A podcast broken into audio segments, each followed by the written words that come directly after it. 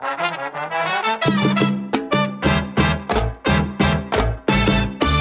tell you what you're listening to. Welcome to Father Simon Says on Relevant Radio with Father Richard Simon. I'm here to answer your questions. Have a question?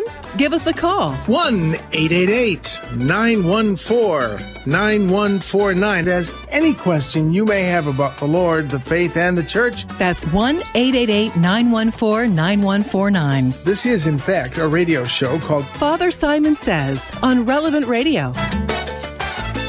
Well, hello. Welcome back. I'm in a winter wonderland, which means I'm wondering how long winter's going to last. But um, at any rate, I say that a lot, don't I? The uh, it's a beautiful scene because I'm inside looking out. But uh, let's pray. In the name of the Father, the Son, and the Holy Spirit. Come, Holy Spirit, fill the hearts of your faithful and kindle in them the fire of your love. Send forth your Spirit, they shall be created, and you shall renew the face of the earth. Lord, you taught the hearts of the faithful by the light of the Holy Spirit. Grant us by that same Spirit to have right judgment in all things, and evermore to rejoice in his comfort through Christ our Lord. Hail Mary, full of grace, the Lord is with thee. Blessed art thou amongst women, blessed is the fruit of thy womb, Jesus. Holy Mary, Mother of God, pray for us sinners now and at the hour of our death. Amen. Glory be to the Father. Saint Michael the Archangel, defend us in battle. Be our protection against the wickedness and snares of the devil. May God rebuke him, we humbly pray. Do thou, O Prince of the heavenly host, by the power of God, cast into hell Satan, all the evil spirits who prowl about the world, seeking the ruin of souls. Amen. And Lord, while we got you on the line, I'd, I'd ask you to bless my neighbor. I've, uh, I'd ask you all to pray for a very dear friend of mine who's a neighbor here and where I live, and uh, she's very ill with um, um, the effects of flu and respiratory issues. Lord, for everybody who's suffering from the, the weather and the, the illnesses that are going around, we ask your, your blessing and healing. In Jesus' name we pray. In the name of the Father, the Son, and the Holy Spirit. Amen. Yeah, it's been a really bad flu season where I am, and um, and everything else season. So, eh, what are you going to do? Except trust the Lord. All right, let's go to the big book on the coffee table. Oh, this is all such great stuff. First of all, again, I refer you to the citation from the scriptures at the USCCB site, the United States Conference of Catholic Bishops. It's what I go to. That's the most authoritative um, source for the readings of the day. The uh, the um, you know the uh, you'll see variant readings, all that sort of thing. So that's why I go to the USCCB. Uh, different readings, different feasts, different places, but USCCB, that's what we're doing here. However, that said, if you go to the site and you click on the little calendar of daily readings, it'll take you to Wednesday of the first week in ordinary time in big, bold blue print. And beneath that is Lectionary 307. For those of you who are lectors, that's the reference, that's the, the number of the reading, not the page number of the lectionary, uh, but the reading number, 307.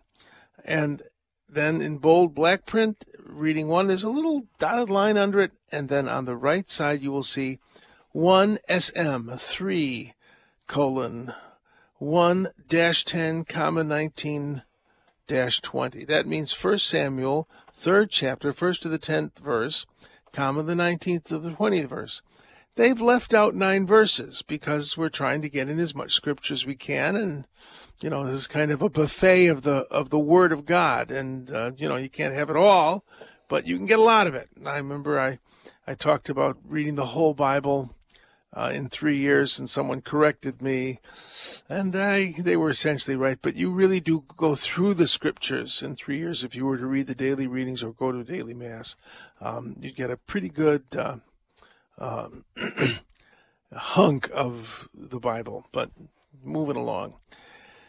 I want to include those verses because I think they're very important. So we're going to jump down. If you click on that citation, it will give you the chapter. And we're going to go to it. During the time young Samuel was a minister to the Lord. And that's kind of an interesting word because the real word is, is, uh, it, it, it's related to the word for, for, for, uh, service, as in, um, uh, to be, when you have a personal servant, that's the word, uh, shara. It, it means, uh, um, it's a verb to serve, but it's it's an underling. It's it's a, a personal servant. Um, so that that's what the word is there. Now let's go back to the reading. And uh, the word of the Lord was scarce and vision infrequent. Hmm. That's very interesting because in the Old Testament, as in the New Testament, we are a prophetic people. And that doesn't just mean making bold statements about the, the political situations. You know, he'll talk about he was really a prophet. You know, he marched and marches. And, well, that can be prophetic, but to be a prophet is to is to speak authoritatively for God. Now, when I talk about this, I, I have to kind of precaution everyone by reminding them of what we read in the first letter to the Corinthians, uh, the uh, uh, 13th chapter, or mm, yeah, I think 13. We prophesy in part, we know in part. You're never, uh, any prophecy outside of Scripture is not 100%. Any prophecy. And you know I'm big on things like Fatima, and that was very prophetic. But it's not 100%. There's going to be some human interpretation and error in it. And only that's why we have the scriptures and we have the teaching authority of the church. Uh, that, that these are these are spot on. So uh, we can almost say this of our times: vision is infrequent, and the prophetic word is scarce. There's a lot of people who claim prophecy, but well, we'll see. Ah, I'm just blathering. One day, Eli was asleep in his usual place. His eyes had lately grown so weak that he couldn't see. And this is an interesting verse. The lamp of God was not yet extinguished. Now, before the Ark of the Covenant, there burned a perpetual light. We get the idea of the sanctuary light from this. Uh, that, that the presence of the Lord demands that a candle be lit at all times. There be a light present there. Well, the lamp of God was not yet extinguished. Well, it was never extinguished night and day unless the presence of God was gone. And what we're going to see in this is the Ark of the Covenant, because it is misused, it's used in a superstitious way, it is lost to the Philistines, and thus the lamp of the Lord went out. This is a very powerful verse. The lamp of the Lord was not yet extinguished. We can interpret that literally uh, as being the light that burned in front of the the uh, um, the Ark of the Covenant. In other words, I the way I read this, the Ark of the Covenant had not yet been taken from Shiloh. The lamp of God was not yet extinguished. Or we can look look at it figuratively when we have lost the anointing of the Holy Spirit or we have lost the state of grace, uh, which those are not necessarily the same thing, but state of grace is very important. We need to be in one when we've lost it, in that sense, the lamp of God is extinguished. So Samuel was sleeping in the temple of the Lord where the ark of God was.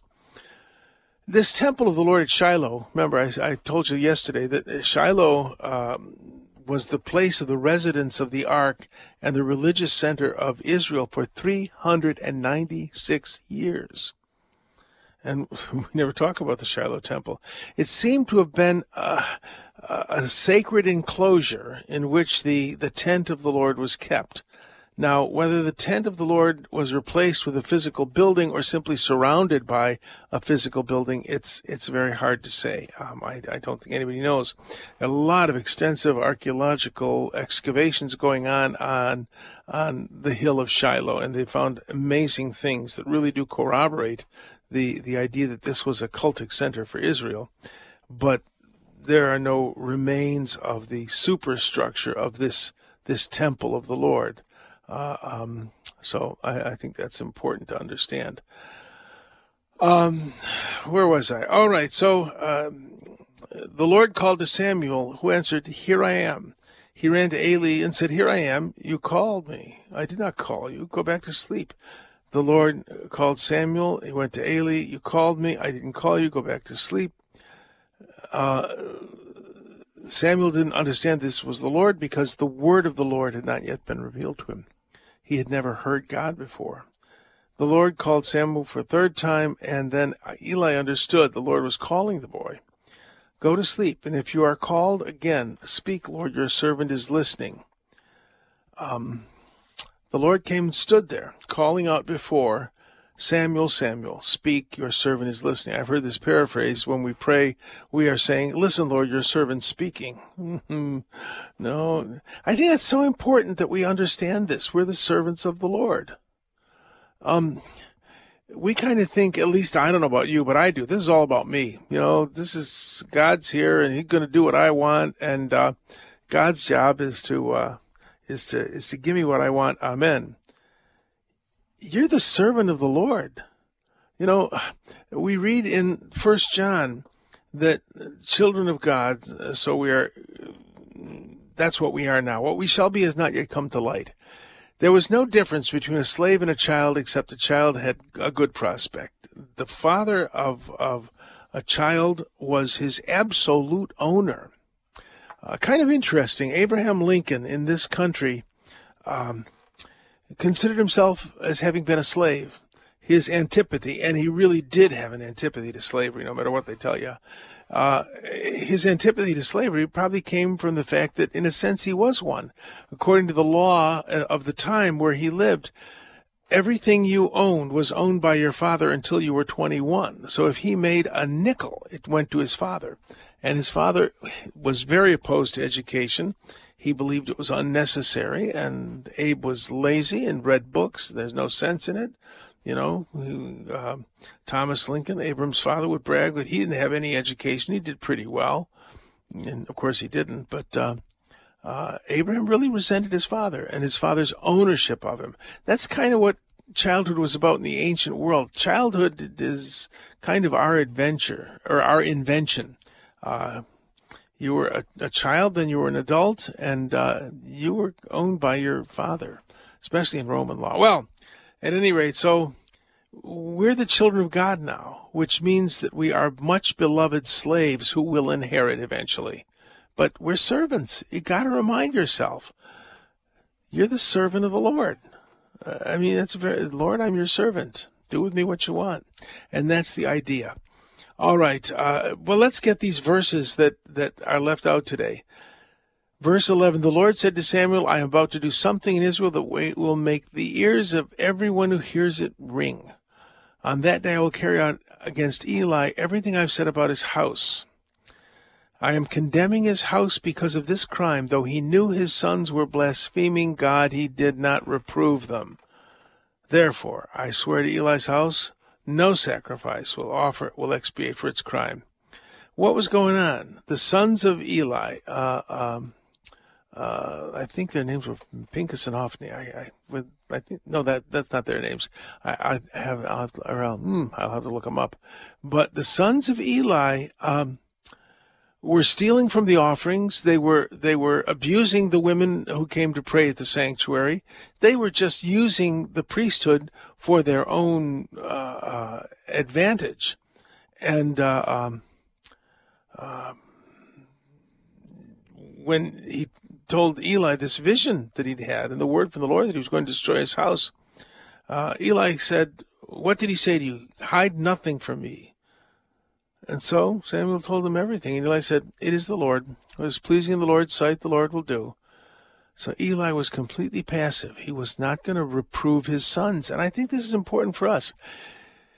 You know, when we're in the situation where our kids are doing something wrong, we need to. T- I, you know, I'm I'm guilty of this too. I, you know, I have relatives who who um, are have rejected the faith, and I I I I, I I'm polite.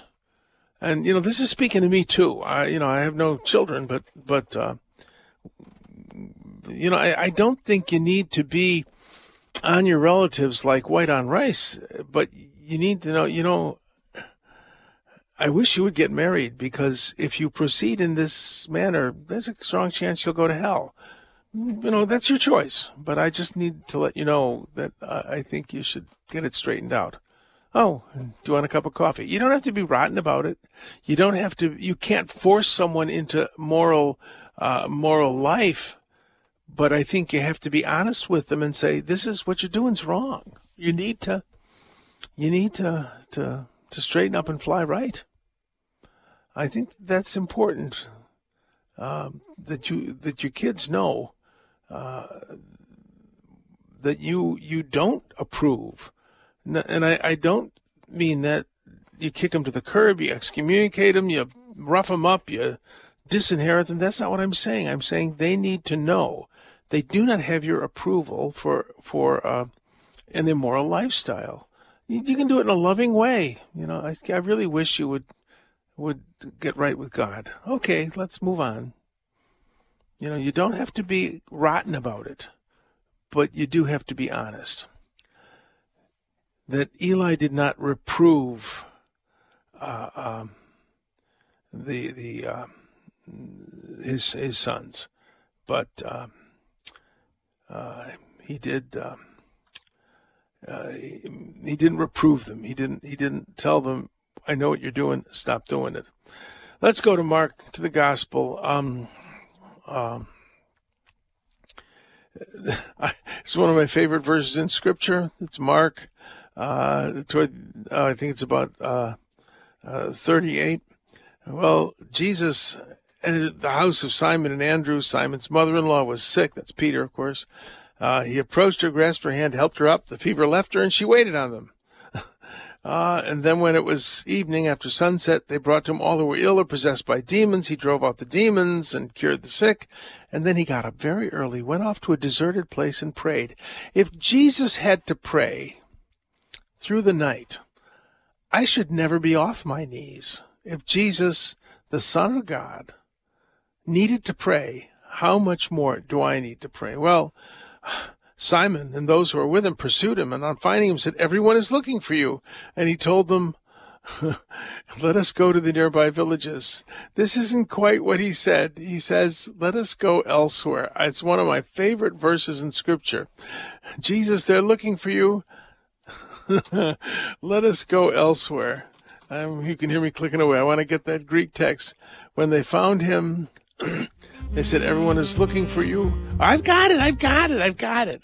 All right. And I said, Good grief. The elevator music strikes. They said to him, uh, He said to them, Let us go elsewhere. Agomen Allahu. I should have holy cards written up with that. Estas ecomenas uh, como polis, into the neighboring towns.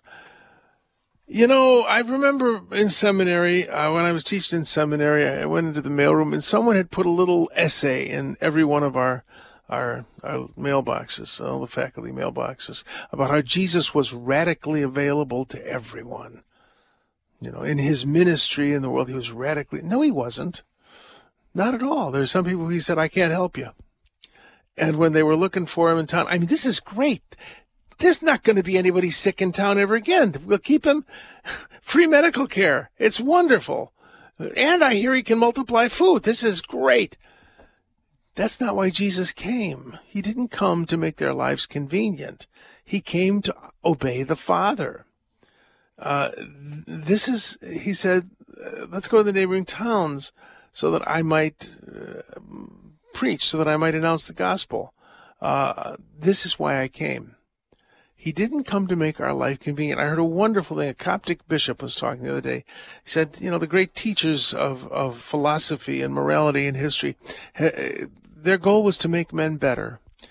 Jesus' goal is to not make bad men into good men or good men into better men. Jesus' purpose is to make dead men come to life. That's different. Jesus isn't here to make your life better or easier. He's here to give you life. You think you have life, but you don't. Jesus wasn't there to make people happy, and he's not in your life to make you happy, at least not necessarily in this world. What's the purpose of life in the Old Catechism? To know, love, and serve God in this world, and to be happy with him forever in the next. We may be happy in this world, we may not be happy. The point is moot. We're the servants of the Lord. And I think it's real important for us to understand that love does not make life more convenient. In fact, is it's the opposite. You know, love is sacrificial, it's difficult, and it is it is something that is often unrewarded in this world. And Jesus didn't come to make our lives easy. He came to make our lives real. And uh, and, and worth living. So, all right. Well, that said, uh, that's my favorite verse in scripture. Father, they're looking for you. Well, let us go elsewhere. I've always said the secret to a happy ministry, know where the back doors. I'm just joking, but I'm not joking about this passage of scripture. Our job is to serve God, not, not just to make other people's lives easier. Sometimes God wants us to make uh, other people's lives a little more difficult, like when we tell our kids, you shouldn't be living in sin, you're going to go to hell, and I don't want you to go to hell. All right, that said, let's move along.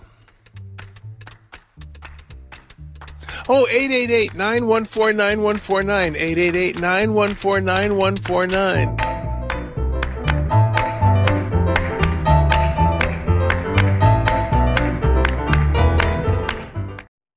Network sponsor TimeBank can make remote account opening easy. No matter where you are in the country, they offer mobile and online banking and knowledgeable bankers that answer the phone.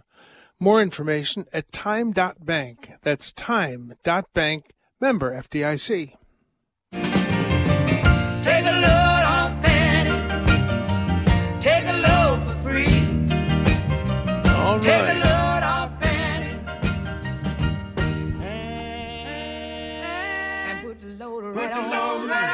Oh, this song reminds me of my old hippie days. Let's go to letters. I, I, think I answered this one, but I'm going to answer it again. It's from uh, uh, Brittany. Uh, you know, she wonders uh, when Scripture says things like Psalm 25, "Remember, O Lord, your compassion." Why would the author say "remember"? Uh, how could God forget His love for us? You know, I think I've shared this with you. The Bible is very human and very divine. It's it's the story of our relationship to God and the way God has related to us over 2000 years. And those 2000 years would have been from Abraham to to through John the the beloved disciple who was probably the last author uh, to write a word of scripture. That that this is this is human and it's divine. It's uh, something, you know, the, the, the incarnation is a very hard idea to understand, but it's central to our faith that, that the very heart of God became fully human in the person of Jesus of Nazareth. He is 100% human in his nature and 100% divine, a divine person with a fully human, fully divine nature. And the scriptures are fully human and fully divine. They are, in a sense, an incarnation also, an enfleshment of, of our relationship to God. And God speaks to us in words we can understand, and we speak to Him in the only words we have.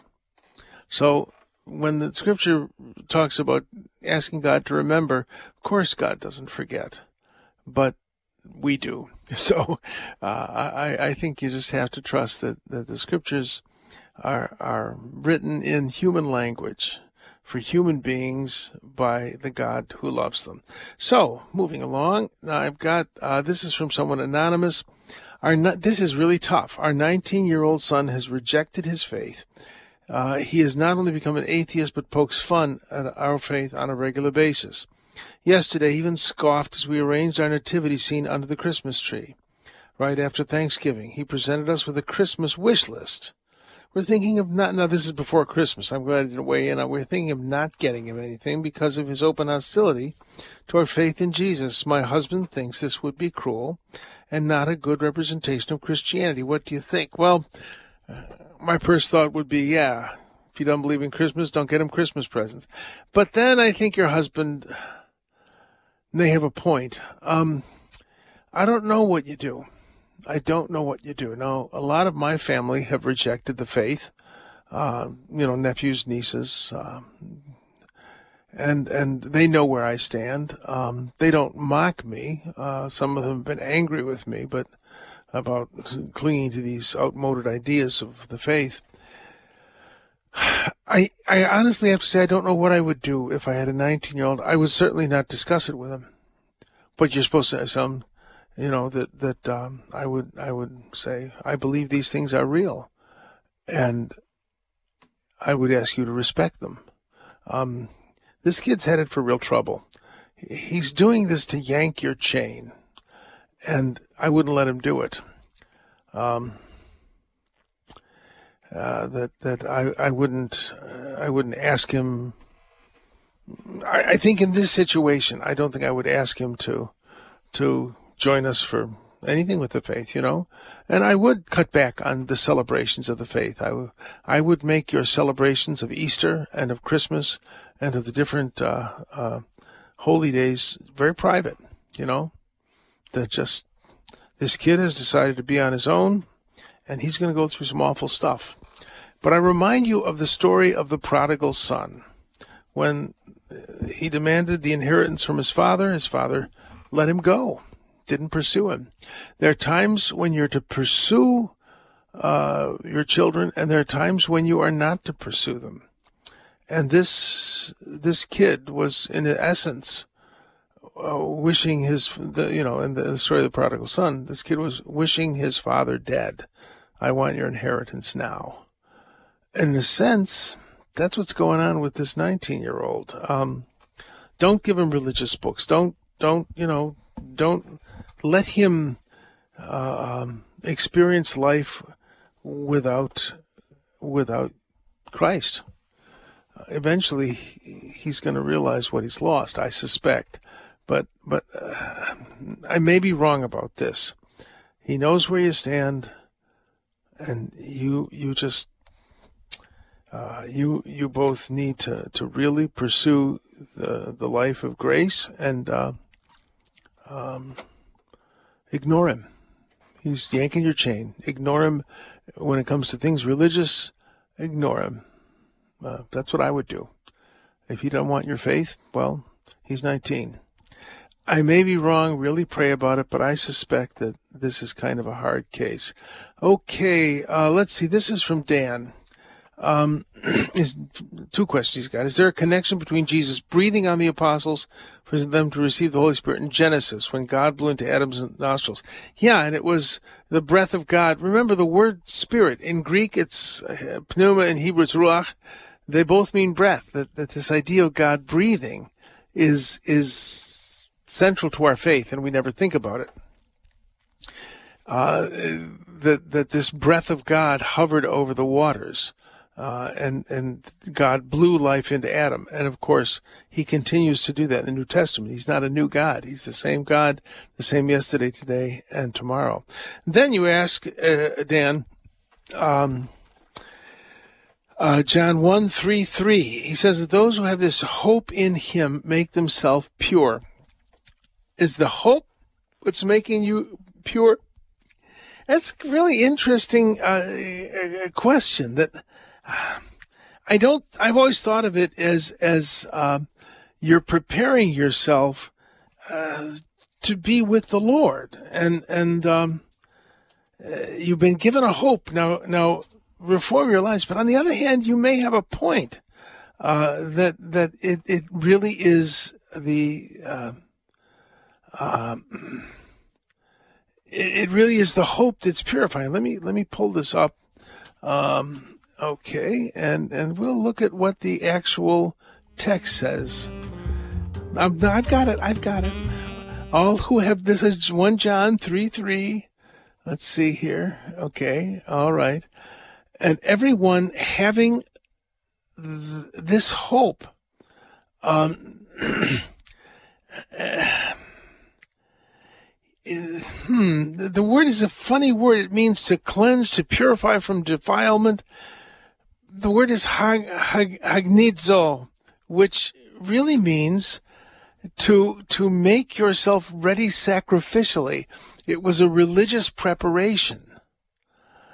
Um, so we go back to the text, and uh, um, everyone who has this hope upon him prepares himself uh, um,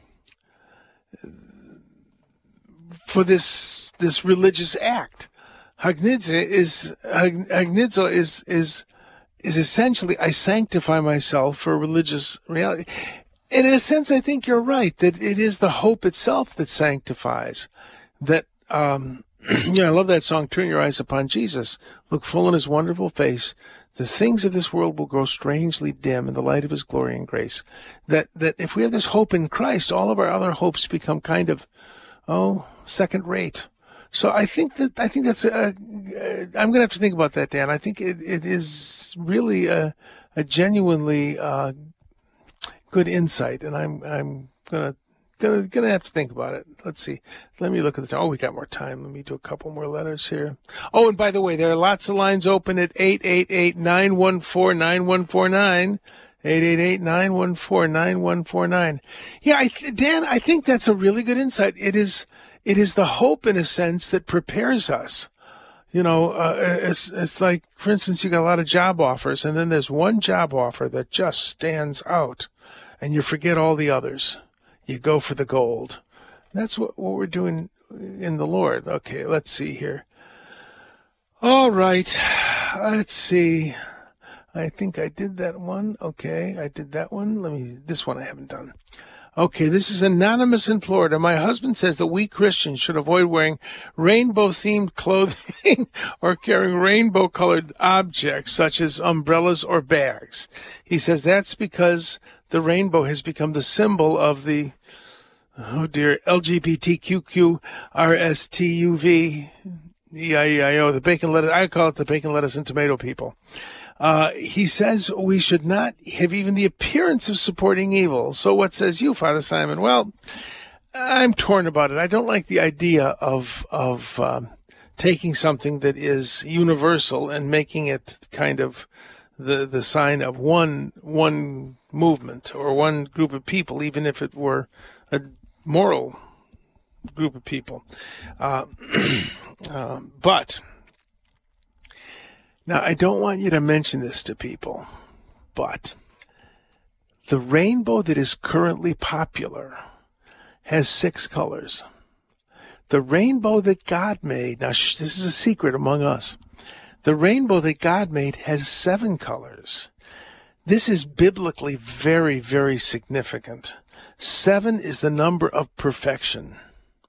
Six is a very, very bad number because it fails to arrive at perfection. The world was not made in seven days. The world was made in six days. The world as we know it is not the best of all possible worlds. Failure is built in. We read that in the Old Testament and in the New Testament. In Romans, I believe the eighth chapter, uh, or is it the 12th chapter? Oh dear. Um, that he who, the world has been subjected by, to futility by him who subjected it. We're living in an imperfect world. It was made in six days. Six is a very bad number biblically. Seven is the perfect number. The rainbow that God made, as I said, had seven colors. So if you're going to have a rainbow, make sure it has seven colors and not six. The six color rainbow is not godly. And myself, I would, I would tend to avoid the use of the rainbow in the current times because it has become uh, it's a confusing symbol. A very dear friend of mine, uh, who was a soup kitchen director, um, may rest in peace. He had some rainbow suspenders. This would have been 20 years ago. And somebody said, you know, I, you shouldn't be wearing that. And he said, I'm not going to let any group of people tell me what I should be wearing and what I shouldn't be wearing.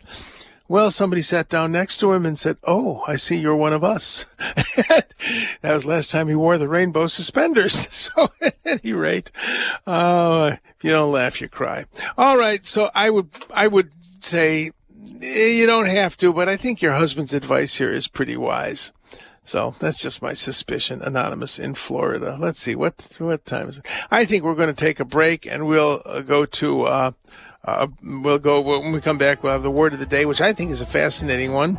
And the phones are open at 888 914 9149. We'll be right back.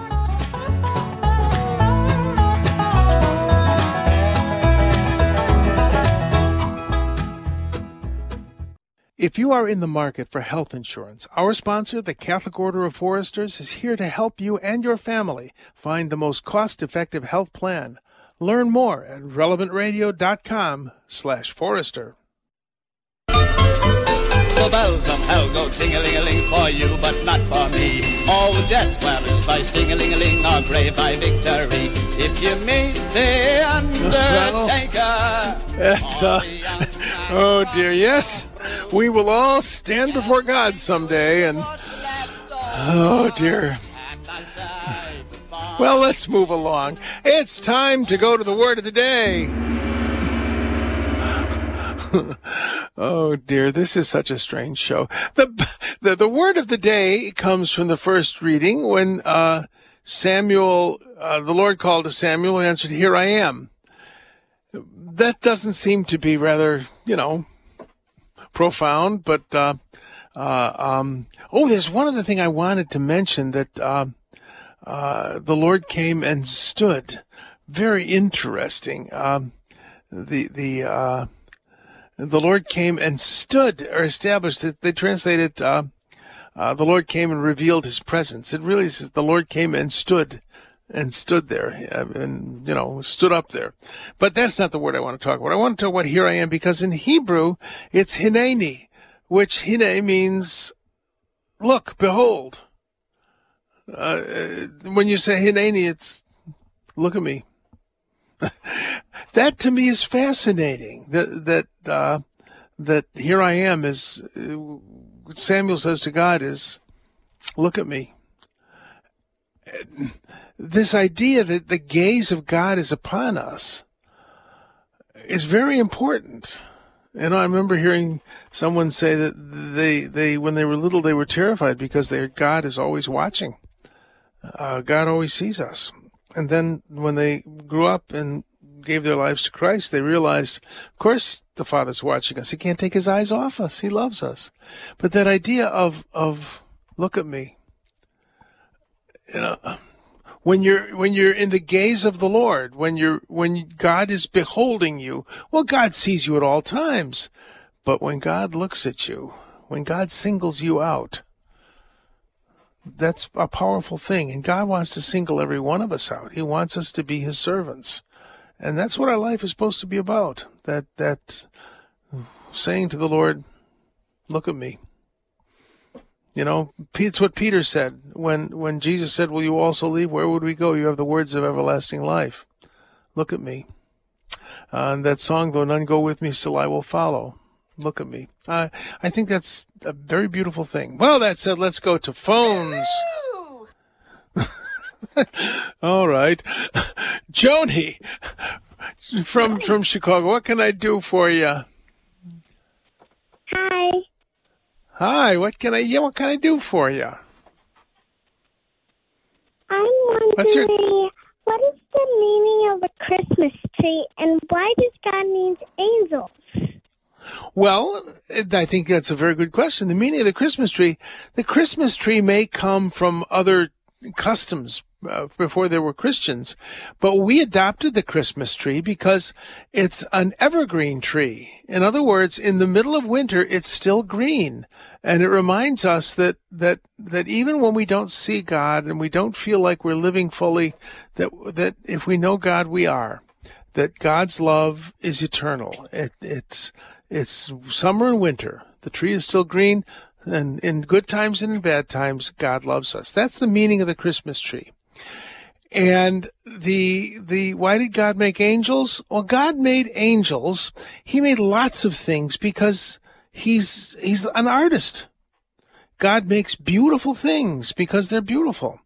But he made angels in a very special way to, to help us. That the angels were made to help us. They, they were made so that they could love God. But then he gave them kind of a second job. Uh, uh, God loves angels just as he loves us. Uh, they're a different kind of creation, a different kind of being, but he loves them just as he loves us. But he loves us in a very special way because he sent his son to be one of us. And he told the angels, I want you to take care of people. Does that help? Yeah. All right. Well, thanks for listening. God bless, Joni. Hang in there. Say hello to your guardian angel for me. God bless you. Let's go to Erica from Philadelphia. Hi, Father. Thank you for taking my call. Um, I, I said to the screener that this is a lot of questions in one. Our daughter uh, is in a same sex relationship, has been for about five years. Uh, told us on the Feast of the Presentation in 2019. Uh, she got married last year. We did not attend the wedding. We told her we cannot, you know, Yeah. I'm trying to call her to the truth. And then last night she told me that her partner uh, just had IVF and they're expecting a baby in July Mm-hmm. uh, Yeah. from, from a sperm Yeah. bank, and they will not raise the child Catholic, even though they're both Catholic. And my question is, what is my obligation? My husband and I, we have six children. She's one of second to the oldest. Yeah. What is our obligation to that child? And they also don't want to have a relationship with us because they think we're homophobic because we won't go to the wedding or we won't. There's a lot of things we Yeah. don't agree with. We're, we're practicing our faith, and we just said, you know, we, we're accepting you, we love you, but we we can't meet us anywhere in the middle because you're so you want us to be like you, and we're not going to be like you. So and they're not going to be like you. No, uh, you know, you, you have the you have the the same responsibility to that child that you would have to any other human being to be kind, to be respectful, and uh, uh, to to uh, to do what good you can.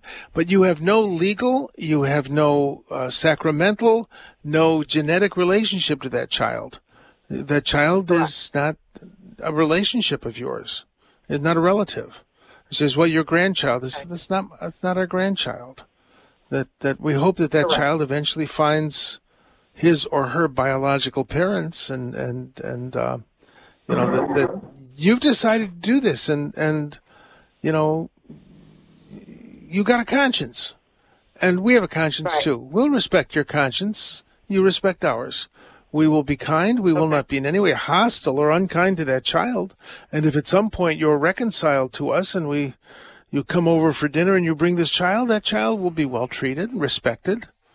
But you've called the shots on this. You've decided we're not going to be part of your life. And, you know, I, I would, I would try to avoid the issue altogether, frankly.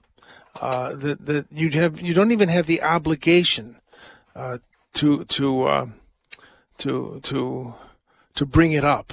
Uh, you've you've made your mind known on this. Your obligation is to treat that child, that child's mother, uh, respectfully, uh, because they they have they, they they are made in the image and likeness of God. But you have no legal, sacramental, or religious obligation beyond that of charity. Does that make sense? yes, it does. Thank you very much. Yeah. I appreciate that. Yeah, it's got to be awfully hard for you. I, I, I Oh, you know, and Yeah. in my family we have not quite this situation but similar situations and uh, you know um, uh, st paul told us that with ears itching they would find teachers to suit their own fancy and uh, well there you go well i will keep you in my prayers Yep. it's got to be very hard for you I all right it. Thank you so much, Father. Appreciate it. Thanks for taking my all right call. oh oh and how old how old are you oh, another Yeah. question how old are your other children how old are your other children Oh, so the oldest has three children, and she's 37. Okay. And this one is um, 35, and she happens to be an OBGYN. okay but the uh, um, well there you go uh, your youngest child how old's your youngest child Youngest is 27. All right. So in other words, these these children of yours, these children of yours may opt for a relationship with this child and talk about their nephew or their niece. I wouldn't even interfere with that. So, oh, are you going to come to? We're going to come to the the ceremony. No, we're not. Well, we're going to go. Okay, that's that's your your choice. I, I wouldn't. I would Thank not make so it an issue of that. contention. God bless, and Okay, it's got to be very tough. good. All Thank. God bless. All right. All right. Yes. God bless you. All Bye-bye. Darlene, what can I do for you? Darlene from Maine. Okay, this sort of goes along with what she was talking about. Um, when you are conceived, and bef- well, actually, before you are conceived, do you, is there a soul? And when you are conceived, is the, is the soul in heaven, or how does? And you know what I mean? Like, um, so that No, baby that she's talking about, the baby that's going to be born that she's talking about, won't that baby be born with a soul? And shouldn't we guide that baby? Well, of course, that baby's uh, born with a soul, but she was asking about her responsibility. She has been given no opportunity to be responsible, and she's not responsible. This is not a gift from the Lord to her. Uh, at some point in the future, it may change, but this is not this is not from the Lord to this woman. No, she has no responsibility in the upbringing of that child, other than you would have in I the wouldn't- child of a stranger. Now, um, the soul, the soul, we, I, you know, I, I, if there's a better theologian than I. I'd like to be corrected, but the soul doesn't pre-exist the body. These things exist eternally in the mind of God. For God, I always point out there's no time. However, we are spirits. We are living spirits who manifest themselves. At least this is how I understand it. I may be wrong. You know, the scripture talks body, soul, and spirit. Well, isn't the soul and the spirit the same thing? No, the spirit is eternal and the soul is eternal. The body is mortal. But we are living, breathing beings. That's what a spirit is, who manifest themselves in a body and in a soul. I am my body. I am my soul. In other words, before this child exists in time, there is no breathing being before the moment of conception that would manifest itself in soul or body. So the idea that somehow God's got this big box of souls and he sort of drops one in each person, I don't know that that's the way it works. That, that the division between body and soul, um, is not what we think it is. We're not souls trapped in flesh. We are incarnate spirits and we are ensouled spirits. So I don't know if that makes any sense to you, Darlene. No, I just want. I was just wondering, like, when you are conceived, you are born. When when does the soul come in? I mean, at the moment of we believe at the moment of conception. Okay. At the moment All of right. conception. In fact, there's there's an interesting study done that when when the male element touches the female element, there's a little spark. It's it's actually I think a re- reaction of zinc or something, but it is kind of interesting to think that at the moment of conception, there's a little spark, and uh, it's a chemical thing. It, I don't know that it's spiritual, but uh, it is kind of interesting. So I hope that helps a little, Darlene. It's it's kind of tough to think about these things because my body, my soul, my spirit, these are not separate entities. They're one entity. My spirit manifests itself in a body and in a soul. That's that's I've pondered this for 60 years. that's what I is the best I can do. God bless. All right. Thanks for calling in, Arlene.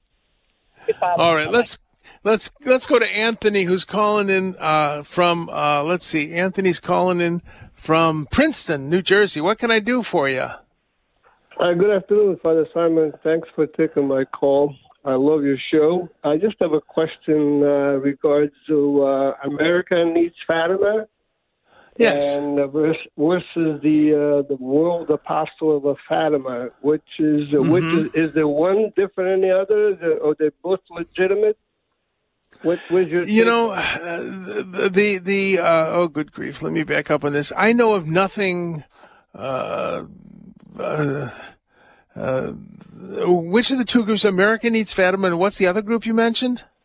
the world. I mean, I know the World Apostolate of Fatima, uh, the USA, the Blue Army Shrine. That I know that. Oh, the Blue Army. Yeah, yeah, yeah, yeah. Yeah, well, yeah, I know I, I know of I I know of no uh, no. Um,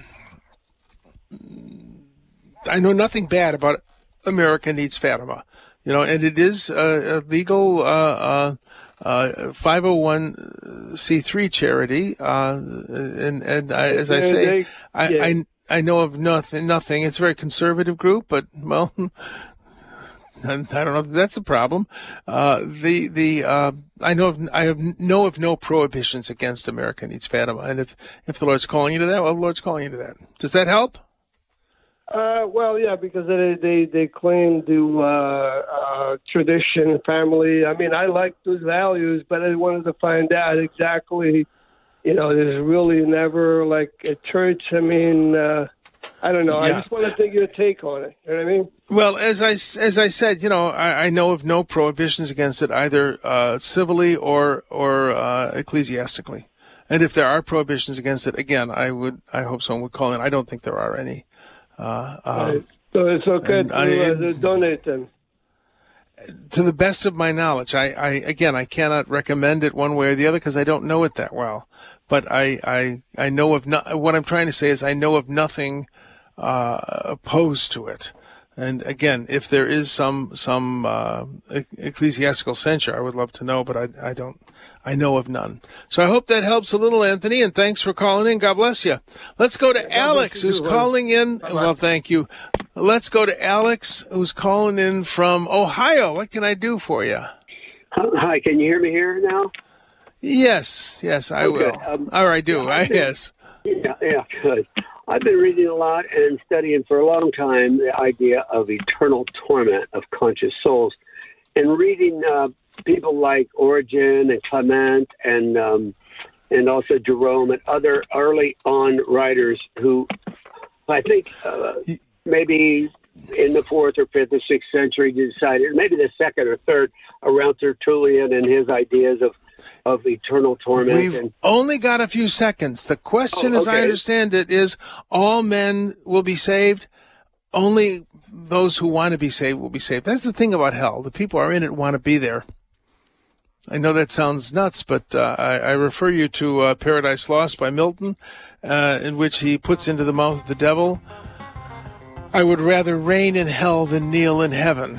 And that's the thing about it. God, in his mercy and in his justice, allows us to choose hatred over love. And that's what hell is to choose hatred over love. But you can be assured that Drew Mariani, he's busy choosing love all the time, especially when he says the Divine Mercy Chaplet.